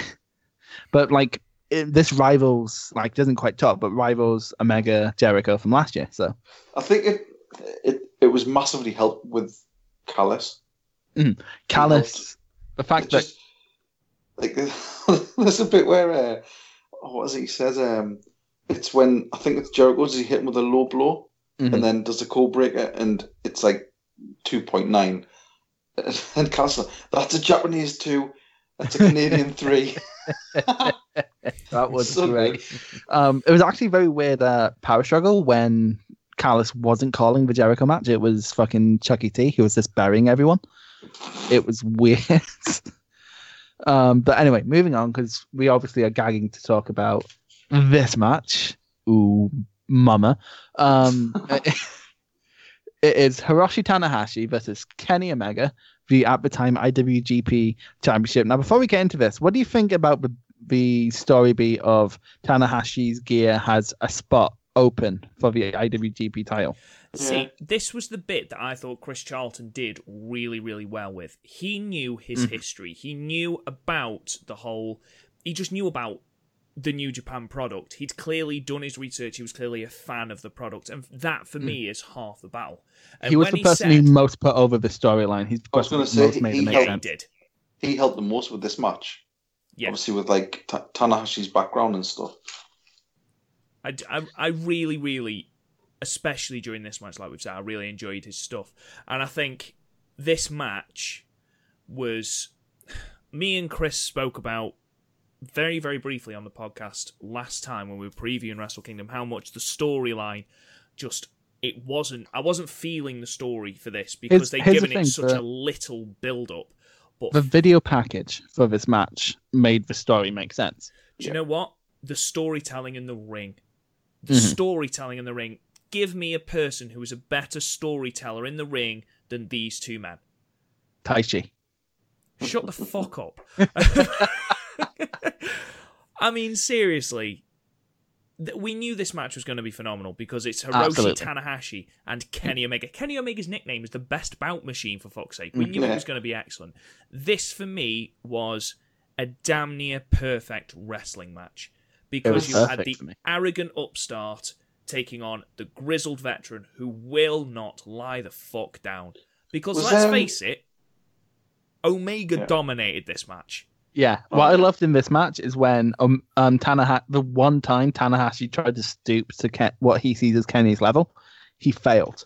Like the one time he tried to stoop to that level was the high fly through the table because Tana never uses weapons. No. Tries to high fly f- high fly through the table, Yeah. lands on his fucking face, and that bump, that bump. We're skip we're skipping ahead actually because that the bumps Tana took in this match for the Yeah. old man that he is. Well, I was going to say, w- was he injured before this? He's always injured. He's Well, been I'll- perpetually injured Karen, for like 'cause two years. Just on on his walk down to the ring, he looked like he was like just wincing and limping. Yeah, he's been he's been like that for like two years, man. Oh, His biceps Uh, fucked. Yeah, his bicep got fucked. oh yeah, Uh, that's right. He, he Is- wrestled for fucking two years with a injured, torn Yeah, bicep. Wasn't thing is, his bicep got torn, and then the first match back was against Zack Sabre Jr. So who just Oh, yeah. worked it like Yeah. incessantly, just unrelentingly. I've just It- put in my notes my opening bit after I've you know talked about Kenny's entrance, which I really really Mm. enjoyed. Thought his entrance was great. Did you watch the video that they did for that? Yes, yeah, I did. They It put was it on great. YouTube. It was great. Uh, the ele- this was a main event. The electricity in the Tokyo Dome. This is what a main event is.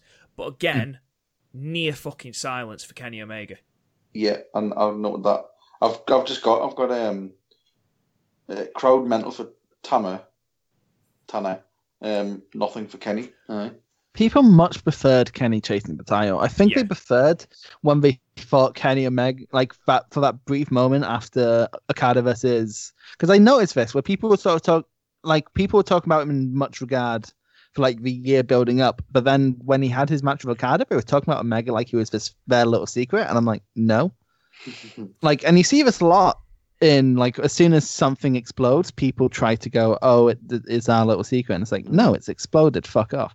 So like people wanted to root for Omega, but like after they he got what he wanted, just stopping. And to be fair, his reign hasn't helped him. Who he- they've put him against has not helped him. Like his first defense was against Cody, who like it was a fun match, but it was Cody. Um, then he had Ishii, um, where he didn't weren't given quite enough time. Like they, that match needed about five more minutes. Um, still like a nine out of ten, but needed more time. Like if you saw their stuff in the G one, you know they can do better. Mhm. And then um, that triple threat, which was just people thought it was weird. I enjoyed it, but people just found it weird. And how Cody insert Cody just sort of inserts himself into what should be a Kota versus Omega um thing. Because thing is, Omega's had the best G1 of any champion since I've been watching in terms of match quality. Like he got a five star match out of Goto, um, fucking Ishii, Juice, just everyone had a great match with Kenny, and it was amazing. Just it, He's but got it's- that. He's got that HBK about him, where he can literally get a good match out of anyone. that was the perfect analogy. I, 'cause I Oh, think it was Chris. it Chris who made it was um, Brett versus HBK, and I'm just sort of like, yes, like with that one line, he made the storyline make sense. Absolutely outstanding. Well done, Chris. Definitely. Well done, Chris Charlton. If you if you listen to this podcast, which I doubt it, but um, my my note underneath, literally, I've written fantastic line, fantastic comparison, Michaels and Brett. And I've put Yeah. underneath because at this point they hadn't even locked up. Just they were Mhm. listening, they were just absorbing it all. And I've just put their backstage disdain for each other is hinted at by the way they lock up. The series of slaps confirms this because they weren't just slaps; they were I fucking hate everything you stand for slaps. They were. Yeah. Um, the you talk about the bump Tanahashi took when he goes for uh, goes through that table, which was fucking horrendous. But there was two other bumps that made me physically cringe. The first, That one on the table. That one. That power slam on the table. the power Jesus. slam on the table, which Tanahashi Oh, almost barrier. fucking missed. Yeah. And then the bump when Omega goes for the rise of the Terminator, goes over the top rope Oh, and man. misses, or basically misses Tanahashi and takes it full on the back. Oh like my it- god! halfway on the ramp, Yeah. halfway off. Oh, He catches him with like his knee or something. Mhm. Catches Tanahashi with like the back of his leg or something. And you like just thanks. you hear Nick Jackson going, "Are you all right?" Yeah. like the young bucks ran over, like not just going, like just not just, not just kayfabe checking. They fucking ran Yeah, they over did. to see if Kenny wasn't okay. But there was like what there was one of them as well where it was like um it was like was it just a drop kick or a top rope drop kick onto Tanahashi's back. I like, yeah, fucking uh, hell, man, that's he does- that's fucking gonna play, that's like Page. It's gonna break your back. Tell you what, though, um, the I I was worried when they, um, when they teased the dragon off the top rope. Oh Jesus Christ! Yeah, I was like, "Don't Like, do that to 'cause after Tanahashi. You'll that- kill him." what- Because after the Okada match, Okada couldn't get a full rotation. How the fuck does um, how the fuck does Tana have a shot? And then he did it. So I'm so proud of him. That um the thing where he uh did his knee on the rope as well. Oh, Yeah. man, I hate that. I hate anything to do with knees. Gaff Gaff is scared for people's knees. Um, yeah. Um, Just the Styles clash as well. I popped big for the Styles clash. oh, I Oh, after the storytelling in that Styles clash is brilliant. Yeah. yeah. Thing is, thing is, Tana's been using the style clash forever, but like the stu- the fact that he used it against Omega and he hasn't used it against Omega before, And he just perfect. stopped and looked and Yeah, Kenny's face as well. he may as well have fucking winked up the camera. Yeah. It was quite spectacular, but I can't. It's, I find it hard to watch for style clash after Wrestle Kingdom Nine, just for storytelling. They were telling, giving it as a neck breaker. Hmm. So it's weird. But no, this match was fucking phenomenal. Like I wasn't even sad that Tanahashi won in the end because I, I, I wanted Tanahashi to win. you see, I wanted Omega to win because I think he has much more to offer as a champion at this point. Tana's already faced everyone on the roster. Not Um, It's just like a sort of Not everyone. now still has Taichi to go. it's just like Uh, a sort of um you know, like a sunsetting sort of farewell. It's gonna well, if he ever fucking stops.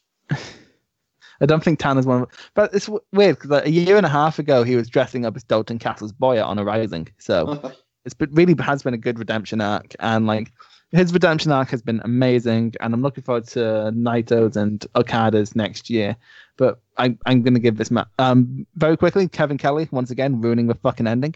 High fly flow, like he. It was like the high fly flow was taking forever to land. It was ridiculous. Just. Uh, fuck Kevin Kelly. I love Um, the um the spot with the three power bombs as well by Kenny. Yeah, Fucking hell. Yeah, like, Each one like getting each one was different. Like it was a different power bomb each time. Like the fact, but anyone who can do a deadlift gut wrench power bomb, yeah. which is low key one of my favorite moves. Like once Jack Swagger did a deadlift one on Sami Zayn, and I fucking popped. Um, but, but this match is easily ten out of ten. The fact that Omega didn't hit one winged angel, um, just sets up a rematch like it did for Okada, and I'm ready. If this becomes a series, I am ready for this series. Garth, what do you I've think? gone I've gone nine out of ten. Right. Well, I'm Well- this. I've I've saved it until now, but this is my podcast. Uh, we are we are scoring at ten. Oh, yeah. Why do, why why I so why have you decided to be wrong, Gaff? Um, it's it's not a perfect match. It's a it's almost, but if I can't have nine and a half, You can't. We don't do halves, yeah. which I've What got written what down, what what makes it non-perfect for you? investment. Okay. All right. Fair enough. But like, it, this is sort of like when um, I scored Bound for Glory lower because I don't watch Impact. It doesn't. As for people who watch the product, this is a perfect match. I get it. I, I, I get it. Yeah. Mm. But I enjoyed other matches more. This is probably a better match, but I enjoyed other matches more. If that makes sense. Yeah, that's the thing. Some matches just need like if you watch Hogan versus Rock, had having no idea what Hogan or Rock, who the Hogan or the Rock is, you're gonna be confused on why people like it. So I guess it's like that, except Well, it's like when people say it's if you turn the sound off on that match, it's an absolutely awful match. Yeah. But the thing is, you turn the sound off on this match, it's like, ouch! Why are they attacking the old man with the long hair? uh, Rob, He's what do through think? that cardboard table. It's not cat. Have you ever tried to break a Japanese table, Rob? It's very.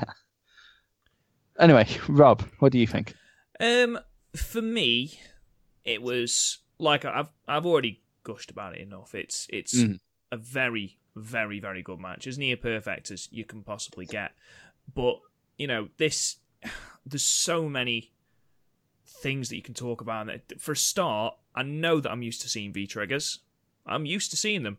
It doesn't stop me going fuck me every time he hits one because I swear to God they're actually going to break someone's neck. Oh, yeah. you know, The, one w- the time. worst one's where he was down on the rope, Yeah. Yes. and oh. there's nowhere from there's nowhere for him to go, Mhm. and he's just nearly taken his head off. You, you know who takes the best V trigger is Michael Elgin. I'm not even kidding. He takes the best V trigger. It's because he's all muscle. It probably doesn't hurt. Um, but you know, it's a historic main event, even if it's not the perfect match. I mean, it's the longest time. Sorry, it's the longest Wrestle Kingdom main event in history. It's the first time a G1 Climax winner has ever won the championship at the Tokyo Dome, and it's the first time since Wrestle Kingdom 5 in 2011 that the ti the main title has actually changed hands. And who was the last person to do it? Hiroshi Tanahashi against Kojima. So, you know, this was Wow. this was damn near perfect Can- for me. Absolutely. Um, I'm gi- I'm gonna pull rank and say ten out of ten with this one. Yeah. I just can't give it anything else. I'm sorry. I'm sorry, Gaff. Sorry, Um, I was gonna get say. I don't think he's that bothered. he's, I he's get it. I get it. he has You no know, just investment sc- until next Screw year. the new, just screw the new guy. the new guy. I'm sorry. Anyway, so max out of ten for the whole of Wrestle Kingdom, guys. I think barring the odd one or two, I'm going to say I'm going to give it nine out of ten overall. I would agree with you with nine out of ten. Um, yeah, I'll go nine out of ten. There was the odd blip, you know. I've I've vented enough on the Cody Juice Robinson match. I was left feeling very underwhelmed with uh, the Ishimori Kushida match. I ultimately think that they perhaps could have afforded more time to the juniors tag, but you know that's me being very very picky. We had some absolutely outstanding matches on this card. Absolutely. you know, everything from the main event to Jericho Naito, Jay White, Okada. We had the star-making performance of Jay White, and then we've got, you know, Kota Ibushi and Will Ospreay. We've got Ishii and Zack Sabre Jr. All really, really good matches, and the good far, far, far outweighs any niggly, you know, hatreds I might have. So yeah, I'll go. I'll go nine out of ten. Great. I'm glad we're all agreed. Now, New Year's Dash. This is going to be very quick. Um, we're basically just going to stop on story beats and one excellent match. So we started off with chaos of Rocky Romero Sho and Yoh versus Davey Boy Smith, Lance Archer, and Iizuka. It was an Iizuka match. There was a lot of biting. Moving on. Um, Cannot We have- stand Iizuka. we're not. We have a sh- rant at least once about even on the fucking retro review. Iizuka was on it, and we had this rant. And His- moving his on. gimmick is just Uh, shit. I'm sorry. moving on. Um, we have um Chase Owens and Takahashi versus Toa Henare and um Honma. Just like it's weird watching Henare with Honma because it's like watching Makabe's current boyfriend with his ex. um, yeah, it is. And they keep going, oh, Mac- um, Henare really wants to be in Great Bash Heel. I'm like, I didn't understand if this was like 2009. Who the fuck wants to be in Great Bash Heel nowadays? Great Bash Heel is two men. Like- that's it. Like, like who wakes up and thinks, you know what I w- want to be? A member of Great Bash Heel.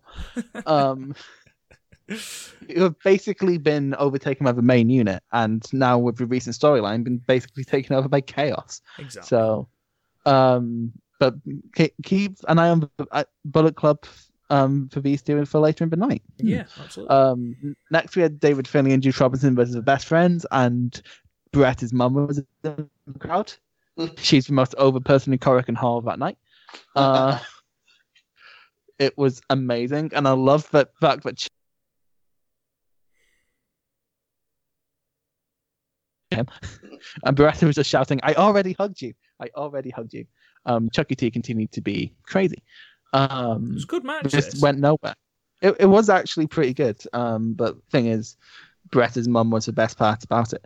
Yeah, true. um, next we had the actual good match. Um, Goto Ishii and Ospreay versus Cobb, Kushida, and Nagata, and like any one of these people could face any one of these people coming up, and I would actually be quite happy. Yeah, I this was- was, fantastic. I was hoping we were going to set up uh, Kushida versus Ospreay to sort of get more junior representation in the heavyweight side because they've sort of neglect- neglected their juniors for the past few years. But One thing I will say, and we, Uh-huh. you know, Ospreay won after what was a fucking phenomenal match, and you know, for Mm. for a New Year dash anyway. I think it'll get four stars um, Mhm. from Meltzer. But the thing I noticed was after this match, Ospreay fist bumped Kushida. Now, Mhm. that could mean one of two things: is Ospreay just saying goodbye out of the junior division, or is this Kushida's swan song? the thing is about the junior division is that it's very it, it's it's it's very much a hive mind like if you watch any press conference going up to a junior di- event it would be about furthering a junior division as opposed to the heavyweight division where it's like i want to be the main person so i can leave my mark on japanese wrestling Yeah. the two so once a junior always a junior might just be it i doubt if it's Kushida's swan song um i doubt they just end it without saying anything. They say something normally. Maybe, So maybe.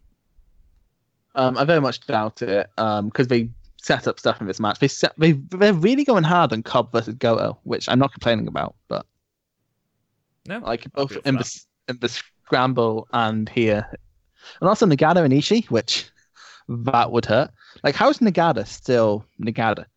I don't understand how they are taking the like the bumps and the strikes that they are both taking, but Jesus Christ, I am well up for that match. Very, very up for that match.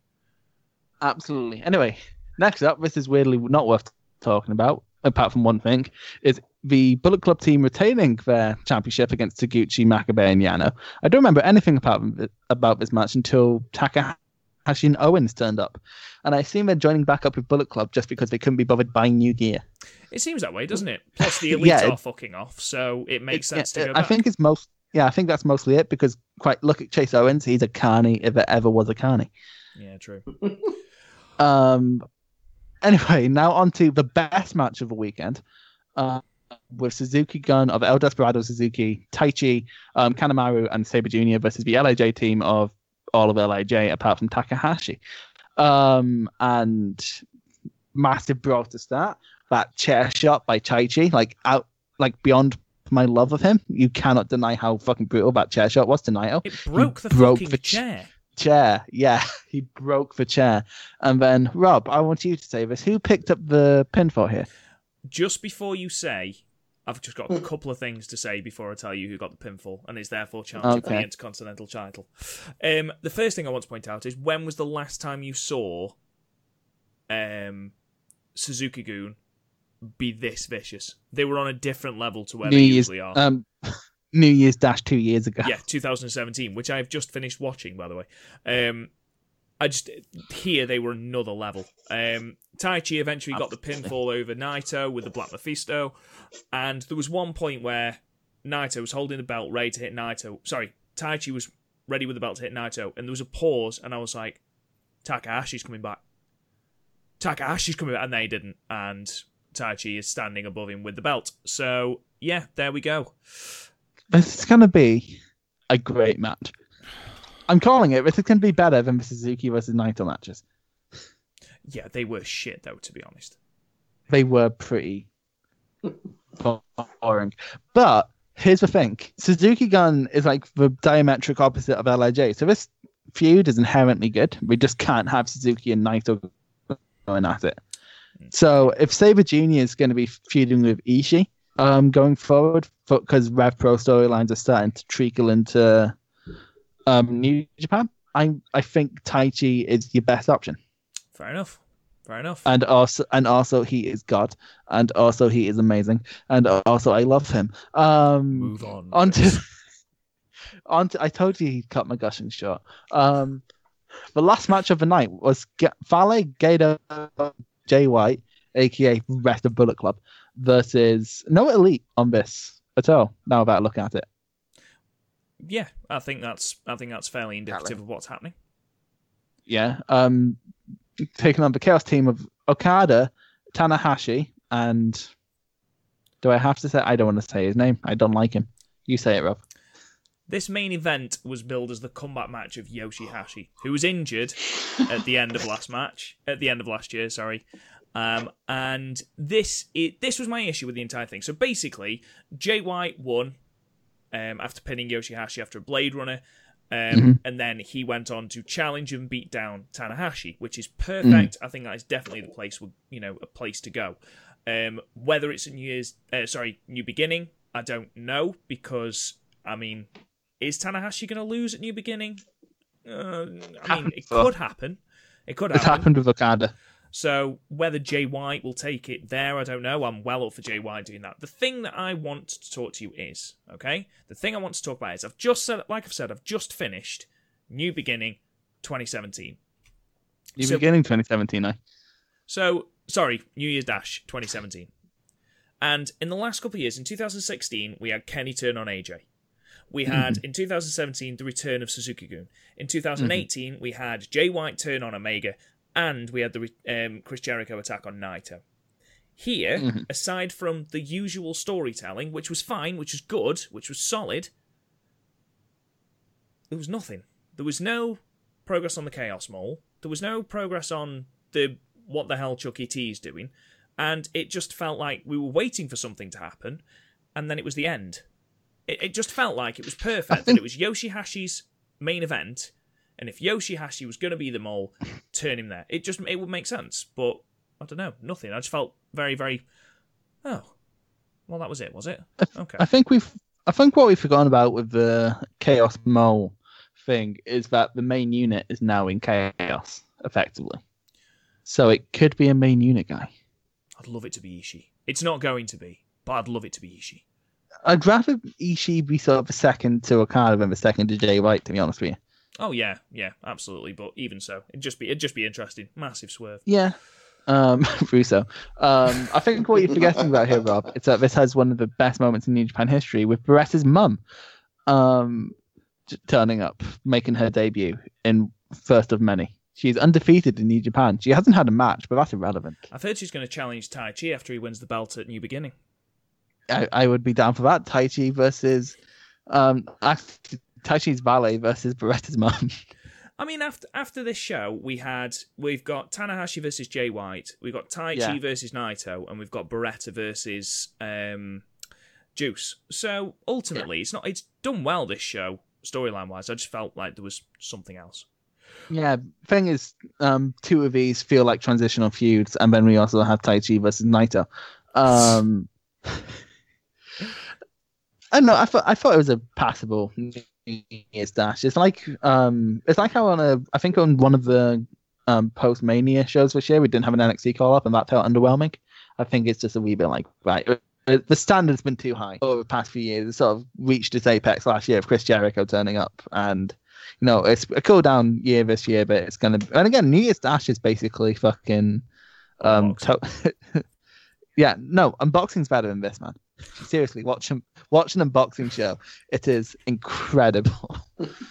um, like I haven't watched this year's, but yeah, apart from I've had Jordynne Grace and Will Ospreay winning the Progress Tag Team Championships ruined for me. That was Well, you've ruined it for anyone that's listening to this and is going to do it now. Well done. it's out on demand now, man. Oh, okay. Um, I wait to swallow my fingers, except for you going, "Oh, you mean the Jordynne Grace thing? I didn't even know she was there." Thanks for that, Rob. Um, so you don't even watch Progress. How did you know? Uh, I know everything. Twitter. anyway, so this has been the this has been the Young Lion podcast, hosted by me. I'm not doing it again. Um, it's been nice having you, Gaff. Where can we find you? Uh, I'm at Drummer Jackson. Yeah, awesome. I'll see you in Blackpool, Gaff. Um, Oh yeah. A week now. It's not even a week away now, lads. It's that's crazy. I still need to sort my travel shit. Um, anyway, First, the first official meetup. I know. yeah. I, I feel like it's a bigger occasion for you and Rob because I've only been here for like six months. Um, It's a good point. It's a good point. Are you ready for this, Garth? I'm feel like I'm going to I'm ready. underwhelm and disappoint. I'm ready. It's what my missus says, anyway. So, Rob, where can we be underwhelmed by you? Uh, at real Rob Goodwin is where the underwhelming takes place. yes, um, I've been Chris O'Brien. Follow me at Young Lion CXT. My DMs are open because no one slides into them. Um, I have. I'll see you lads in. This actually, this is my last. This is my last last podcast for Black. No, no, no. We'll have the preview and like the review of the six shows we haven't done yet. Yeah. Fuck. Um. Anyway, so see you guys next time. Adios. Bye.